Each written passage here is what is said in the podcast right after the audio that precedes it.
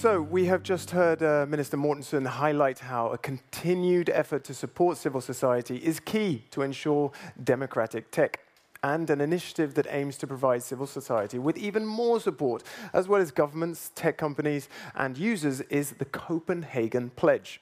And to tell us more about that, it's my pleasure to welcome Anne Marie back onto the stage with me. Anne Marie, welcome. Thank you so much, Kenna. okay, so um, Okay, let's start with the basics. What is the Copenhagen Pledge? What, what difference is that going to make? In short, the Copenhagen Pledge, it's much more than a piece of paper, and well, actually now a website, and you can all find the pledge on techfordemocracy.dk. The pledge is ultimately Denmark's commitment to working with tech companies, civil society organizations, other governments, international organizations, many of the people that you heard from here today to say we need to make a difference on this topic. The pledge underlines the joint responsibility. And this is not to point fingers. This is not about one organization, one tech company, or one government. This is really a joint responsibility to promote and use technology to benefit democracy and human rights. And that's why, first of all, with the pledge, Denmark pledges to one, ensure that technology supports democracy online. In the first session, we heard about the beauty of the internet, all the opportunities. I still believe in that. The pledge still believes in that, and that's what we want to do to make it a place for a free exchange of ideas, for freedom of expression, and really outliving that. And secondly, we also pledge, we promise to make sure that we will do everything we can, all of those who are going to be signing the pledge, to make sure that Digital technologies are enhancing the resilience of civil society, supporting those activists currently not living in democracies and who are fighting to make their lives even better through the use of technology. So basically, it is our commitment to continue to working and making sure that today is just the beginning that we're going to be working effortlessly with our partners, who I am incredibly grateful. And I want to say the partnership with tech companies, NGOs, international organizations on this has been stellar. And then, secondly, the central central component to this is the action coalitions. What is an action coalition? It is a group of people recognizing that there are problems that needs to be solved. We need to do that in a multi-stakeholder fashion. So we're going to do the hard work of coming together at the same table and finding solutions. Okay. That sounds very uh, impressive. Great documents, the Copenhagen Pledge. And we're going to be talking about uh, one of the aspects you just mentioned, the action coalitions, with our, uh, one of our, our, speakers in this next session. Um, and we have five speakers. Um, and the first one is, uh, is Rebecca MacKinnon from the Wikimedia Foundation. I think, uh, was it Maria Ressa who mentioned her earlier today? Um, uh, she's now um, she's vice president for global advocacy at Wikimedia, um, the Wikimedia Foundation. Rebecca, um, tell us about the the action coalition that, that you're part of. Well, thanks so much, Ken. I'm honored to be here and to present our new Action Coalition on Trustworthy Information Online, which really speaks to the core of the Tech for Democracy initiative and the need to forge a positive vision for the Internet's future. Um, so, we have a group of stakeholders from civil society, government, and the private sector who've come together around the need to build and support a healthy and thriving digital sphere supported by trustworthy information information. Our steering groups formed with the Wikimedia Foundation, Witness, Global Voices, the Government of Denmark, and Salesforce, united in the belief that this work is difficult but urgent. Civic space is under attack everywhere, as many speakers today have pointed out, in dictatorships and in many democracies too. We need governments to stand firm in protecting our right to freedom of expression if digital civic space, let alone the global open knowledge movement that uh, the Wikimedia Foundation and I serve is going to survive. But at the same time, platforms and technologies are being abused, not only by extremists, but also by governments taking advantage of every technical opportunity to suppress opposition, monitor citizens, and stifle democratic practices. So we're coming together to help chart a constructive course forward that everyone has a role in taking forward. Okay, bearing in mind though the challenges that you yourself just identified um, and just how difficult it is, uh, what practical solutions, uh, results do you hope to be able to book for your Action Coalition before, let's say, uh, yeah, the end of next year? Right. Yeah. So we're we're going into a year of action um, in which we hope to build a better shared understanding of what needs to be done to foster information ecosystems that really support civic space, human rights, and democracy, and don't corrode them further. Communities need to be empowered and supported to share and defend information that's not only fact-based and trustworthy, um, but also relevant in the many different cultural, linguistic, and geographic contexts. And so, how do you achieve that, right? Policy is a key component. We're going to identify legal, regulatory, and technical approaches that enable and protect the rights of all people to create, collect, share, and access trustworthy information um, grounded in digital public goods, as we were hearing about earlier, right?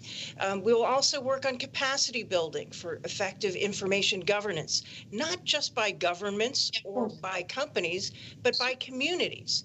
And this includes systems and processes to address false and misleading information while also protecting freedom of expression. And then there's the practical question of how we empower communities around the world who lack adequate access to the tools and resources to participate. So our work is grounded in the belief that if we want technology to serve human rights and democracy, we all have to take responsibility um, and we all need to act. Very clear. Thank you very much, Rebecca. Identifying regulatory opportunities, capacity building, and empowering local communities who are hard to reach otherwise. Um, by the end of next year, you're going to be a busy lady. She's not going to be the only busy lady. Um, we also have with us today Sarah Brandt from Global Focus.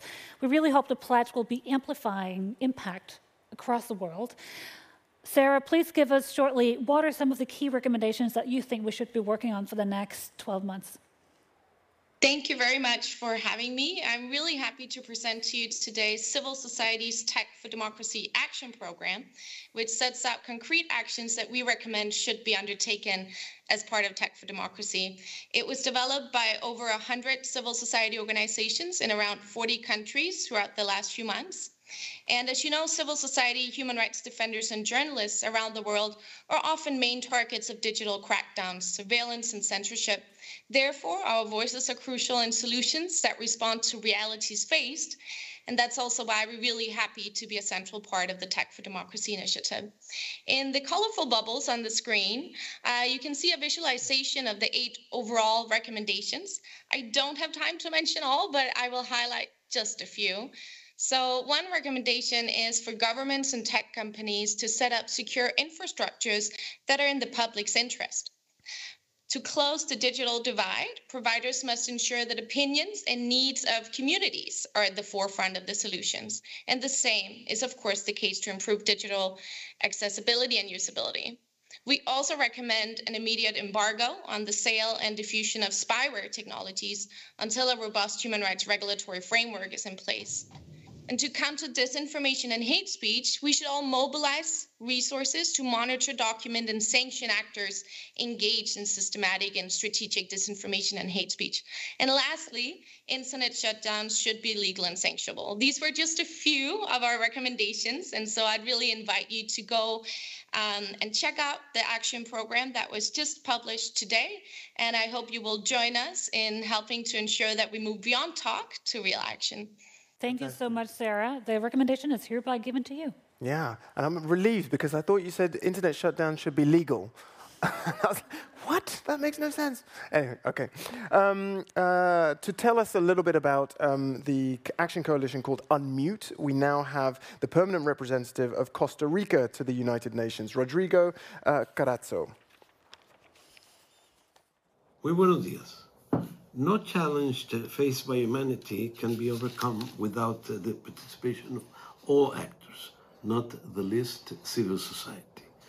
Civil society is the ears and eyes on the ground, watchdogs of public and private action, and they are critical to achieve the 2030 Agenda for Sustainable Development or the Paris Agreements, among other commitments. Yet civic space around the world remains challenged. 87% of the world's population lives in countries where adverse civic space conditions prevail.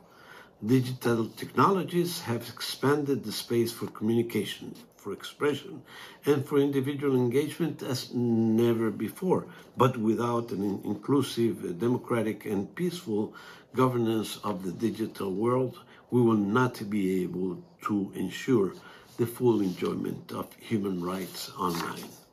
In this critical juncture, Costa Rica, together with Denmark and more than 50 member states and hundreds of civil society organizations, presented a paper to the United Nations Secretary General, produced with concrete uh, recommendations to materialize his call for a more networked and inclusive uh, multilateralism, convinced of the need to place this agenda at the center of the action if we want to build back better from the pandemic and beyond. Among those uh, recommendations is the maximization of the advantages uh, provided by information and communication technology. Also, is uh, to enhance broader and safer environments, uh, which would not, not only address gaps in access uh, to these technologies, but also challenges related to privacy and surveillance. We welcome the creation of an action coalition to unmute civil society as an opportunity to deepen this uh, work to produce practical solutions for governments, for the United Nations, for businesses, and for civil society itself. Costa Rica will spare no effort to promote the conditions at the national and the international level to protect and enhance civic space as a reflection of the diversity of our world and convinced that together we are stronger. Oh, that's lovely. Together we are strong. Okay, uh, yes, worth a round of applause. A brief one, a brief one. Um, Okay, collaboration uh, is a word that's been uh, mentioned a lot throughout the session so far. Um, very key, and uh, the speaker, uh, our next speaker, represents an organization that knows a lot about collaboration. They are Freedom Online, the Freedom Online Coalition, and the speaker is Lea Kaspar. Hi, my name is Lea Kaspar, and I'm addressing you today on behalf of the Secretariat of the Freedom Online Coalition, or the FOC. The FOC is a unique multilateral coalition of 34 countries unified by the notion that the human rights that people have offline must also be protected online. The coalition aims to ensure that internet freedom issues remain on the international policy agenda as a way to drive concrete change and practical solutions. The FOC does this by strengthening diplomatic coordination among members and others who share its values, by shaping global norms through joint statements, and by fostering multi stakeholder cooperation through convenings with members and other stakeholders. The FOC was formed in 2011 in response to growing threats against the free and open internet, including internet censorship, digital surveillance, and state sponsored actions undermining human rights. Protecting the free and open internet continues to be central to safeguarding the enjoyment of human rights and democratic values 10 years on, making the FOC's mission more important than ever. Now, the protection of human rights in the digital age can only be achieved if governments work collaboratively amongst themselves, as well as with civil society, academia, and the private sector, including through initiatives such as the Danish Tech for Democracy, that encourage multi stakeholder cooperation. Now, at its 10 year anniversary, under Finland's chairship, the FOC continues to drive concrete policy solutions to promote and protect internet freedom, a foundation of every aspect of modern life. Now, to celebrate FOC's 10th anniversary, the government of Finland is uh, hosting a multi stakeholder conference, providing a platform to discuss issues of concern, share perspectives, and develop practical solutions. And we encourage all stakeholders to join us virtually from November 30th to December 3rd as we gather at the 2021 Freedom Online Conference and forge pathways to protect human rights in the new decade. Thank you very much, and I hope to see you all there. Excellent. And our last speaker for this segment, we have with us from the White House, Shanthi Kalathil, who's the coordinator for democracy and human rights at the National Security Council. Two decades ago, the question of how to make tech work for democracy would have seemed something of a no brainer. Technology was seen as an aid and amplifier of democratic governance. The internet would connect the world seamlessly, allow for global exchange and freedom of expression, and one day it might even fit in your pocket. Yet today, we face a materializing authoritarian vision for emerging technology. And democracies have yet to coalesce around a competing vision, one that tells a powerful truth about how democracies can deliver for their people. With this conference and next month's Summit for Democracy, we see an opportunity to work with like minded partners to develop this vision. Together, we can forge technology predicated on democratic values, characterized by resilience, integrity, and openness with trust and security. The summit will focus on three pillars defending against authoritarianism, countering corruption, and promoting human rights. Technology cuts across and is critical to all three. During the year of action following December summit, open societies must come together to decide what we stand against, and more importantly, clarify what we stand for. How can democratic societies prevent a race to the bottom? We think it's by standing up with resolve against digital authoritarianism. We must defend against the use and proliferation of technology to commit human rights abuses and suppress fundamental freedoms.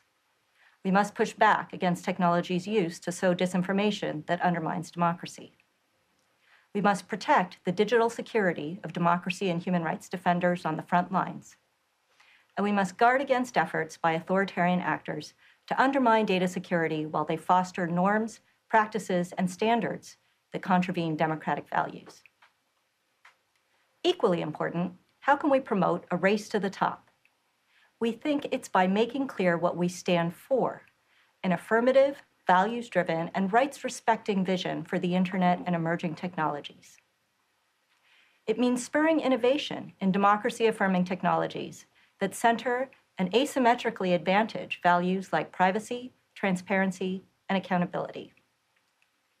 We can build democratic renewal and resilience by bridging digital divides and demonstrating that democracies can deliver for people through digital infrastructure worldwide.